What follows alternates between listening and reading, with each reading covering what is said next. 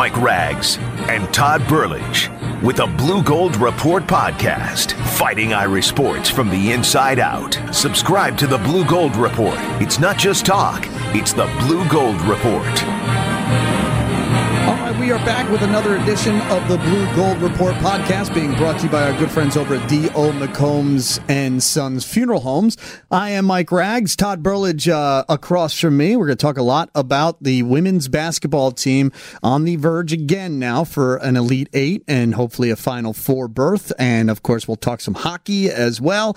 And what would a Blue Gold Report be, Todd Burlage, without football? You always got to throw in some football, so uh, we'll get to that as well as spring practices uh, continue rolling along. And we're not that far off from the Blue Gold game, uh, just a few weeks away. Todd Burlage, the lead writer over at Blue Gold Illustrated for all things Notre Dame. Todd, how are you? Doing well, Rags. Yourself? Now you say you got to you're getting into a little closed practice action over there. What what stories you working on? Can you can you leak anything? What are you doing? Yeah, it's going to be for the Blue and Gold Illustrated Yearbook, um, which is a wonderful publication we put out every year. Um, a couple hundred pages, really breaks down the So, receiving core, Player and- profiles kind of thing. Yeah, everything. Position breakdowns, player profiles. I'm going to do one on Chris Finke and just kind of the journey it takes to do become go from walk on to potential captain. Uh, pretty interesting cat there. Chase Claypool, he's been an interesting guy. Uh, his sister committed suicide. He's kind of devoted a lot of his efforts when it comes to making the NFL and his time here at Notre Dame to her. Um, and then when you look at the bookends and, and Khalid Kareem and um, and Okwara, it's probably the best tandem of defensive ends that Notre Dame may have had since Willie Fry and Ross Browner. Browner. Oh, wow. So uh, those are those are three of a few I'm working on that uh, kind of jump out at me as far as player profiles and whatnot. And as we've been rolling along here, we've been doing uh, breakdowns of positions. We'll get to the running back position, um, which was a perceived strength last year, and uh, we'll see what happens this year. Uh, but uh, before we do anything else, you know what we got to do first. That's Blue Gold Nuggets. What do you got for us, Todd? Uh, three pack, a little soft this week, Brags. There wasn't a lot of breaking news here or sort of interesting news, so I kind of uh, cheated a little bit and pulled some stuff off of some of the talking points uh, just to fill this segment here. Um, we've been really kind of focusing on the linebackers, and rightfully so, because it's such a fluid position for Notre Dame. You have basically one guy uh, that has started in any game, and that's Asmar Bilal uh, the graduate senior here, and he's kind of riding the. But he's out there playing rover some practices. He's playing both the inside positions at linebacker some practices. There's eight other guys, but we don't know anything about him, so it's become a, a mix and match thing. Well, apparently Brian Kelly, I don't know if he's not satisfied or if he's just going to really throw all the dice in the cup and shake them around because Paul Moala he moved this sophomore from safety, and he's going to throw him into that linebacker mix as well. So that, that was a little bit of a surprise, but he's working at Rover here, so we'll have to see how that goes. Maybe they brought him in to push Shayne Simon a little bit. But again, and come, uh, you know, once June hits, summer school hits, three true freshmen at this position come in, and then the return of a couple guys who've been injured, Jack Kiser and Drew White. So we are not going to get many good answers on the linebacker position, probably to well into fall camp. Uh, Mike Brey, he was in studio with CBS uh, as as we speak. Actually, um, he's working as kind of uh, obviously a color commentary there in studio in Atlanta. Uh, alongside Ernie Johnson and the gang, he's always really good in that role. You know, when he gets a chance to do it, I'm sure that Mike Brey would rather be doing other things this time of year than sitting in a television studio. But when you go uh, 13 and 19 overall and 3 and 15 in ACC, I suppose you take what you can get. Uh, do, that- that- do you think he roots for like Duke, North Carolina? He, he so he you want he thinks he you he wants the ACC to win no matter what. Absolutely, yeah. Oh, yeah. He'll, Now, he'll, who do you he'll probably answer that. Well, he's got Coach K too, so he's always going to root for Duke. I mean, more than anybody else, I would think, right? Yeah, I would think so. So, There's Duke, North Carolina, d- does he paint his face like? Uh, right? half and half. That's a good question, actually. Yeah, but certainly he will always root for his conference in every game, and you know, rightfully so. The more you can build your profile, the more bids you get, and perhaps that helps Notre Dame up the line. So, yeah, he's always been very loyal to the conference. I have a feeling, though. Uh, if it came uh, Coach K versus Roy Williams, Coach K would probably get the nod, just maybe not publicly publicly for Right, Mike Brey. right. Uh, moving on to a little women's hoops.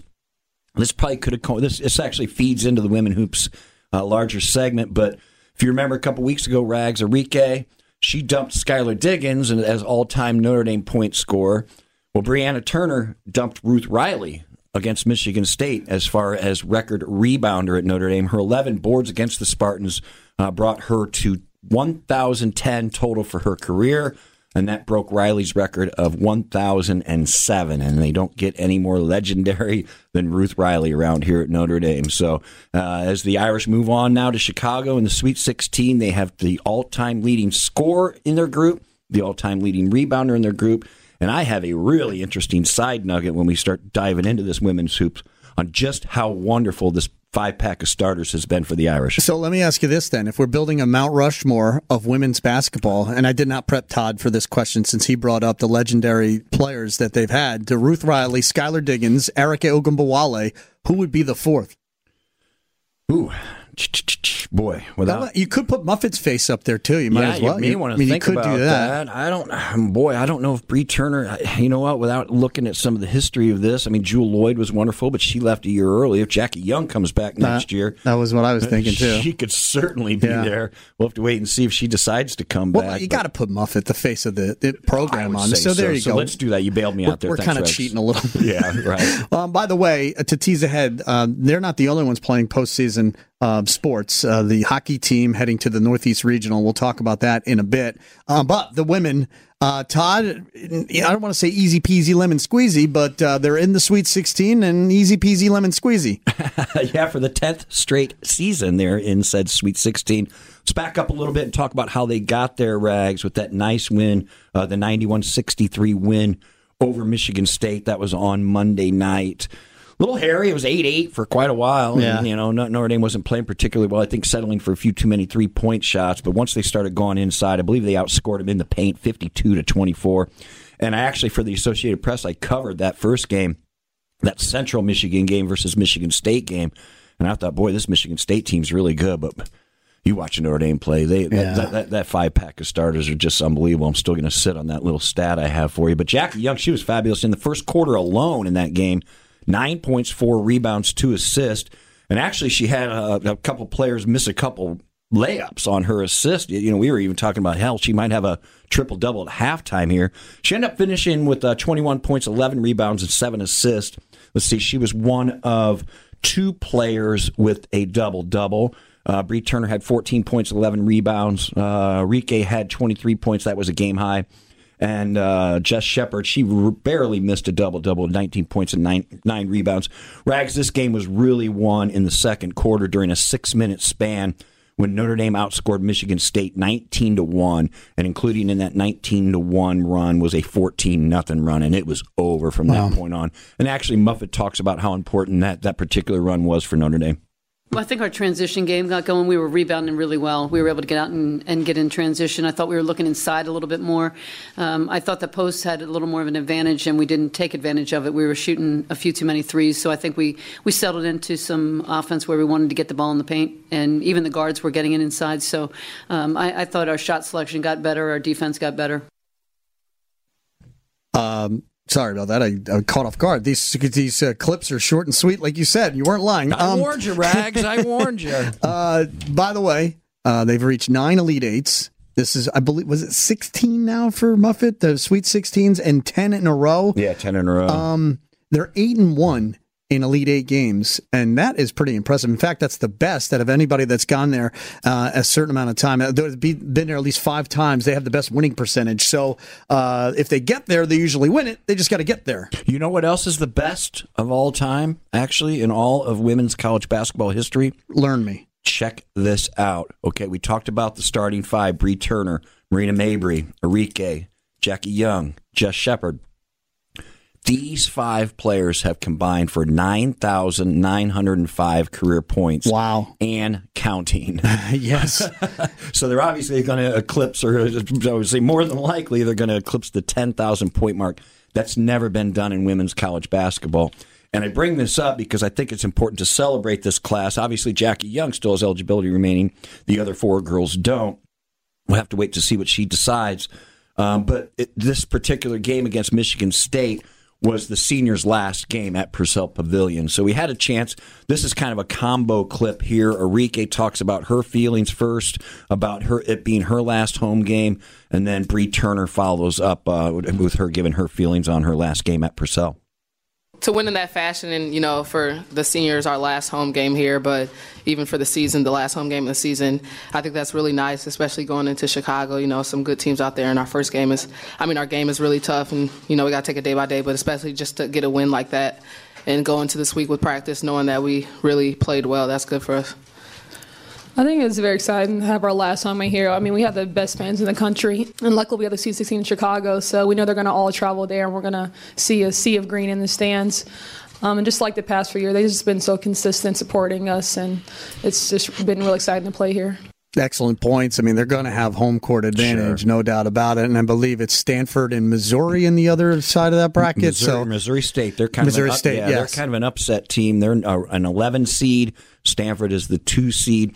And it's at that beautiful Wintrust Arena, yeah. uh, the new one they built for DePaul right there in downtown Chicago. So it's not at the United Center like a lot of people have thought it would be, which, no biggie. I mean, uh, certainly it's not any kind of downgrade, but I think most people were just mistaken that it was at the UC. But that will be at Wintrust Arena there. 4 p.m. Saturday, um, the Chicago Regional, obviously, against Texas A&M, this team that was 26 and 7. Notre Dame actually played him in the Sweet 16 last year as well, Rags, and had a bit of a tussle. Uh, beat him 90 to 84. So it wasn't your traditional blowout you're used to used to seeing. Muffet said she's a little bit. She felt like Texas A&M overachieved this year because they only have, I think she said, one, maybe two, one and a half returning starters here. Um, they've won. The Aggies have won seven of eight.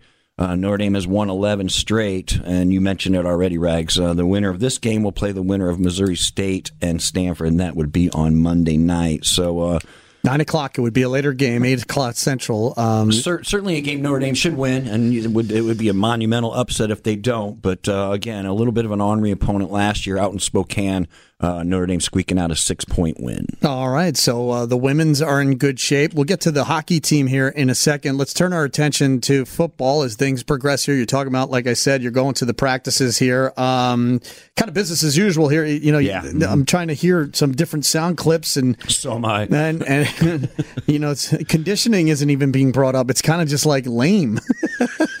it really, you know, and I think Brian Kelly, since he's opening all these practices, is, is kind of leaving it up to you guys figure it out. You you you said don't you don't need me to talk about it so much because really his answers to things have been a little bit out there. He's not you know not offering a lot of specifics, and you know we keep asking him about the same positions that are very fluid. Sure. And so, what's he going to say? He can't really freshen it up because I think in a lot of these cases he doesn't even know. And this is a rare occasion where the quarterback is actually going to be the same as well. Yeah, right, Knock yeah. on for Micah, but that I mean, so even that is less of a storyline than it normally is. And that's usually the prime. Sure. That's usually the prime storyline. You make a great point there, Rags. But uh, he was talking about how he's really piling on these guys and really, you, you know, and, and you know what? Why, let's pop in this clip because I found this one kind of interesting about just how he's really pushing these guys. He said harder than maybe any time in his entire college coaching career, not just at Notre Dame. It's good. I mean, I, the guys are, you know, they're working hard in the weight room. They continue to, to, to really want to do the right things, and our standard is pretty high here. You know, they they're here to win, you know, uh, a, championship. So um, I like the pace. Uh, we had a tough day today. This is probably uh, from from my putting together schedules for 29 years. This was as much work as we've had in the spring practice that I can remember, and they handled the, the, the load pretty good. So uh, it's good. Um, we got a, you know a lot of work to do before we open up, but um, you know I like I like the path we're on. He seems very laid back and uh, in control of his emotions here, Todd. Uh, I, It's- it's March. It's very early. it's very, very early. Um, but let, let's break down one of these positions that always seems to be in the forefront here, Todd. And somebody always seems to emerge out of nowhere to Yeah. become a running back, and the, the, the main running back. What's going to happen this year? And I think that's what we're up against this year. You know, and I don't think anybody saw Josh Adams coming on like he did in 17. Certainly, we thought Dexter Williams might be able to last year. Um, but to do what he did, I think, was a little bit of a surprise as well, especially after being suspended the first uh, four games of last season. Those guys were so good together. Uh, let me find it here. They were pretty remarkable. And when you look at Adams in 17 and Williams uh, last year in 18, these two guys combined averaged 6.2 yards, I'm sorry, 6.7 yards per carry. How impressive is that over two years with two different running backs? New running backs coach Lance Taylor. He has a lot of charges in front of him, a lot of challenges for that matter as well. Um, trying to replace these two guys and keep the ball rolling with really kind of an unproven group. I suppose you go right to Tony Jones, and I'm going to play a clip from Brian Kelly here in a little bit talking about how it was important to get a consistent Tony Jones. Brian Kelly said, Man, one day at practice he'd look great, the next he'd be down, felt the same way about games. So you have Tony Jones he started great in sort of you know filling in quite a bit for Williams during those first 4 mm-hmm. games. He and Jafar Armstrong were really uh, kind of uh, at the helm for doing that. Jones was actually on pace for 1,140 total yards uh, through those first four games, averaging 6.2 yards a carry. Jafar Armstrong, you remember he was red hot rags during that uh, during that downtime for Williams. He was on pace for t- 1,079 uh, total yards and 16 touchdowns. Um, he ends up finishing. He is a converted wide receiver. Ended up finishing the season uh, with 383 rushing yards and 159 receiving yards. Not too shabby. Seven TDs. Uh, but once Williams came back, and then Armstrong had that weird, funky sort of in, knee infection thing that he was fighting, his production obviously slipped. So we'll have to see what goes on here. And Brian Kelly, he says he's got a lot of moving parts and a lot of diverse parts. But he, when we ask him about the running backs, he always comes back to one guy, and that's Tony Jones Jr. We've been pleased, I think, in particular with, with Tony Jones's consistency. I think a, a lot of it has to do with, um, you know, getting a, a good rotation there because you're not going to just play one guy. And I think they complement each other well. As we know, Jafar can play receiver, catches the ball extremely well. Tony certainly does as well, but you know, we were looking for that, you know, that every down consistency from Tony, and we're getting that from the spring. I think he's having a really good up. spring. And it kind of gives you that really quick, elusive quickness at that position as well. So I think we're seeing, um, uh, you know, some real diversity at the position. Pretty pleased with with what we've seen early on. The biggest thing there is is getting the consistency from Tony. We got an A plus Tony one day and a C plus Tony. We're get we're getting a consistent Tony every single day, and that's good for him. You know, when you listen to Brian Kelly, Armstrong has to prove he can stay healthy. That's going to be the main thing, and continue to sort of improve and evolve as a runner and not just a receiver. And, and Jones, like like Brian Kelly just said, he needs to make sure and be there every day and consistent. Now, those were some of the same gripes when we're talking about Jones that we had on Dexter Williams last year. He certainly rose to that challenge, and all systems seem to be go that Tony Jones Jr. is doing the same thing. Uh, you know, you have your favorite guy, C'Bo Flemister, sophomore, Jahmir Smith's floating around out there. And he, you know, and, and Brian Kelly mentioned uh, Kyren Williams. This cat rushed for 3,900 yards and, and 27 receive, 2,700 receiving yards during his prep career. So what is that? That is uh, 4,000 and then another 20 that's it's it's almost seven thousand total yards. And four star running back, yeah, it, it, um, out of St. Louis, right? Um, he, um, by the way, what worries me a little bit, you know, he talked about receiving um, with the running backs. Of all the running backs that come back, they only have all of them combined twenty six total receptions. So, you know, one of the safety valves mm-hmm. for Ian Book would be the running back out of the backfield. Somebody needs to emerge with doing that. I think they have the the skill set to do it, Rags, and I'm that that number you just threw out there very very much surprised surprises me, mm-hmm. to be mm-hmm. honest with you, when you're talking yeah, about Jafar convert- has 14 receptions, and he leads all the other yeah, running backs. You know, when you're talking about a converted wide receiver in Armstrong, and, and then obviously Tony Jones Jr. is, is equipped to catch the ball. Um, you're right. And Brian Kelly also talked about how they're really going to get their tight ends more involved. So it's going to give Ian Book more bailout situations. I don't know if I'm necessarily thrilled with that because I want to see move the ball downfield a little bit sure. more, but that's another story for another show. Let me just give you a little, a couple other things real quick on these running backs before we move forward here. Mention Josh Adams, okay? Uh, with Josh Adams, Mike McGlinchey, and Quenton Nelson in 2017, Notre Dame averaged 269.5 rushing yards per game. That was seventh best in the country and the best ranking, national ranking for Notre Dame all the way back to 1995. So that was really a benchmark year for Brian Kelly. It was obviously his best year sure. for going back to 95. It was a benchmark year for Notre Dame rushers. Perhaps expectedly, that slipped quite a bit. I don't know that any of us expected it to slip quite as much as it did, but last year the Irish averaged only 182.6 yards per game, which was 87 yards fewer than the previous year and it ranked 51st nationally. And that's a little bit more in line with what, what we've seen Brian Kelly's teams do, sort of that 50 40 range. And frankly, that's not going to be acceptable. We'll have to wait and see how that shakes out. The one thing this group does not do is turn the ball over. This was an interesting stat I pulled from uh, Blue Gold Illustrated here. Three straight seasons, three straight seasons, the Notre Dame running backs have not lost a fumble. That's pretty wow, impressive. That's pretty stuff. good. Yeah. yeah. The last lost fumble for an Irish running back was Josh Adams November 21st of 2015. So that at least they take care of the ball. Uh, that's for sure. And again, that was more of a that, that was very much a function of Autry Denson yeah. because he wasn't a big fumbler when he played here. We'll see if Lance Taylor uh, pays equal attention to detail when it comes to taking care of the football. But certainly another position worth mentioning because there are a lot of uncertainties here, Regs. Well, and then there's the old age old argument. You keep building the offensive line like you do anyway. You could put, you know, me back there and you'll do just fine. So we'll mm, see what mm, happens. Oh, well, all right, man. Maybe, I might be exaggerating a little bit. Not much. All right. So, full disclosure, and we always talk about this. We record the podcasts on uh, Friday, and uh, Saturday morning we run on WOWO 1190 and 1075. Uh, I'm sorry, and, and 100.9 FM. And, um, and, and part of the problem is sometimes Friday nights there's events, and one of the events is uh, the the Frozen Four gets underway, and uh, Notre Dame hockey uh, are playing tonight. So, full disclosure, we'll talk a little bit about hockey and what they've done, but we won't know the results, obviously, if you're listening on Saturday morning. Yeah, unfortunately, we'll have to look more back than we can forward because indeed, um, Notre Dame plays, played. If you listen to it quickly on the podcast, they play tonight as a number three seed in the Northeast region in Manchester, New Hampshire. The number three Irish play number two Clarkston. Clarkson as in Kelly Clarkson, not Clarkston. Clarkson, yes. Yes, Clarkson. That is a 6:30 p.m. Friday game on ESPNU. Uh, the winner will play.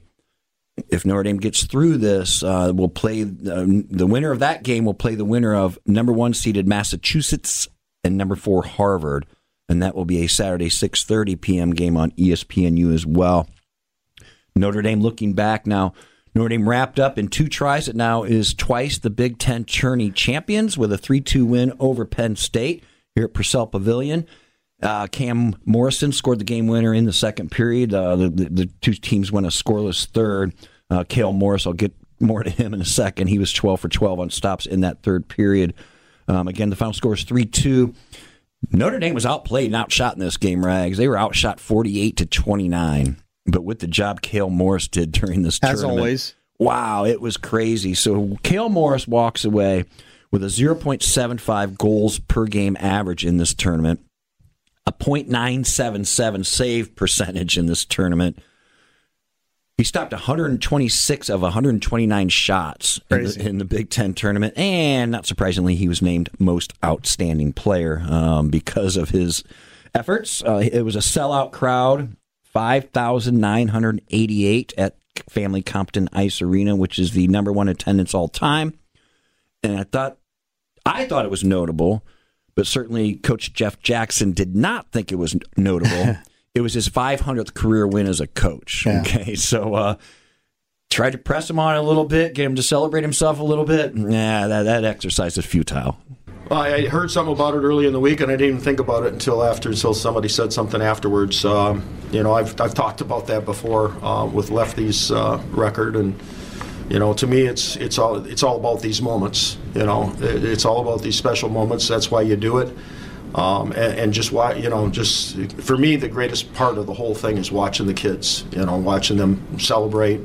I, I hate watching them. You know, uh, lose in these situations. You know, it's uh, it's heartbreaking, and you know, but on the other side of it, these moments are what it's all worth, and you know.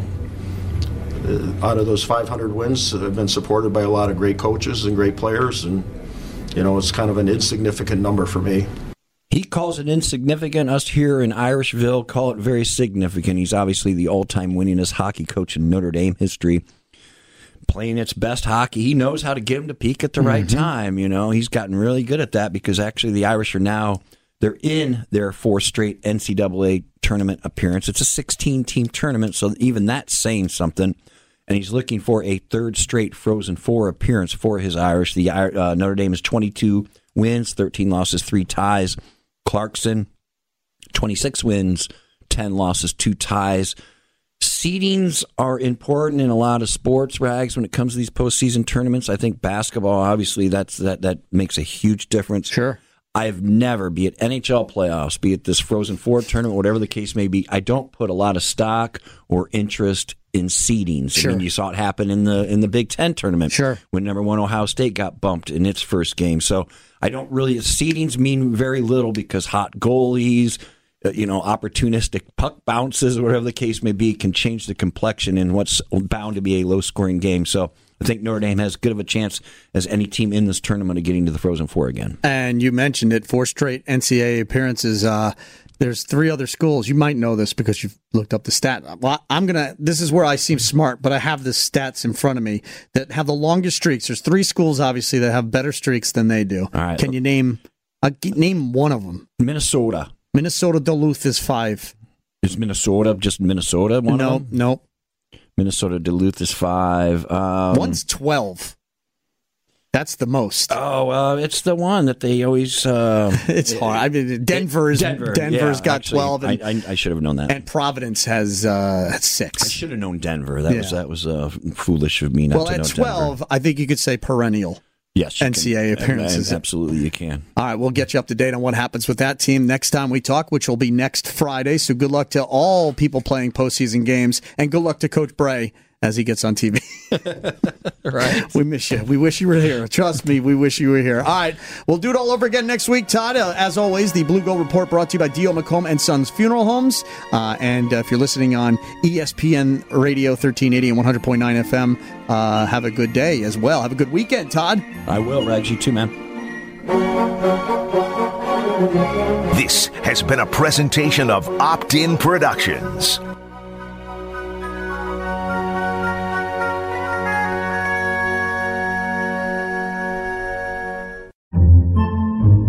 Podcasts by Federated Media. Podcasts by Federated Media.